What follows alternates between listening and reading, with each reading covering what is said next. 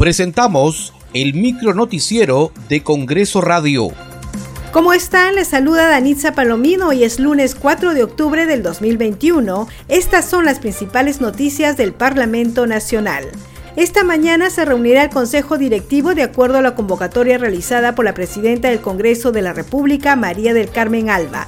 El Consejo Directivo está conformado por los miembros de la mesa directiva y los representantes de los grupos parlamentarios. Preservar la libertad de prensa dentro de la lucha por fortalecer la democracia fue planteada como una necesidad vital por la presidenta del Congreso, María del Carmen Alba.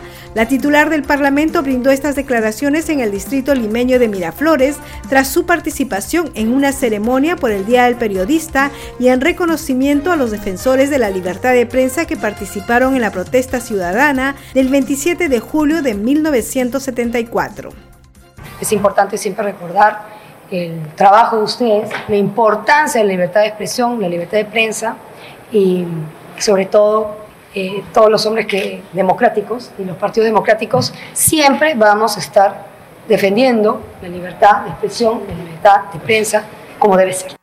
Saludo otra vez la iniciativa de la Municipalidad de Miraflores para realizar este homenaje que nos recuerda el grito que nunca debemos olvidar. Libertad, libertad, que viva la libertad. Se instaló la Comisión Especial Multipartidaria de Protección a la Infancia en el contexto de la emergencia sanitaria.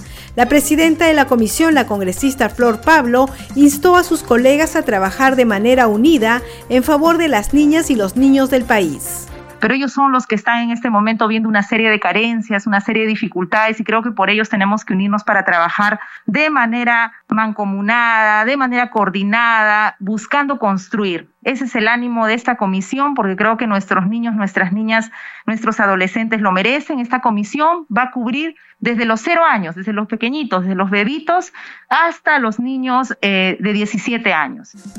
En la Comisión de Presupuesto y Cuenta General de la República se presentarán los ministros de Ambiente, de Desarrollo e Inclusión Social, de la Mujer y Poblaciones Vulnerables para sustentar el presupuesto asignado a sus respectivos sectores para el año fiscal 2022.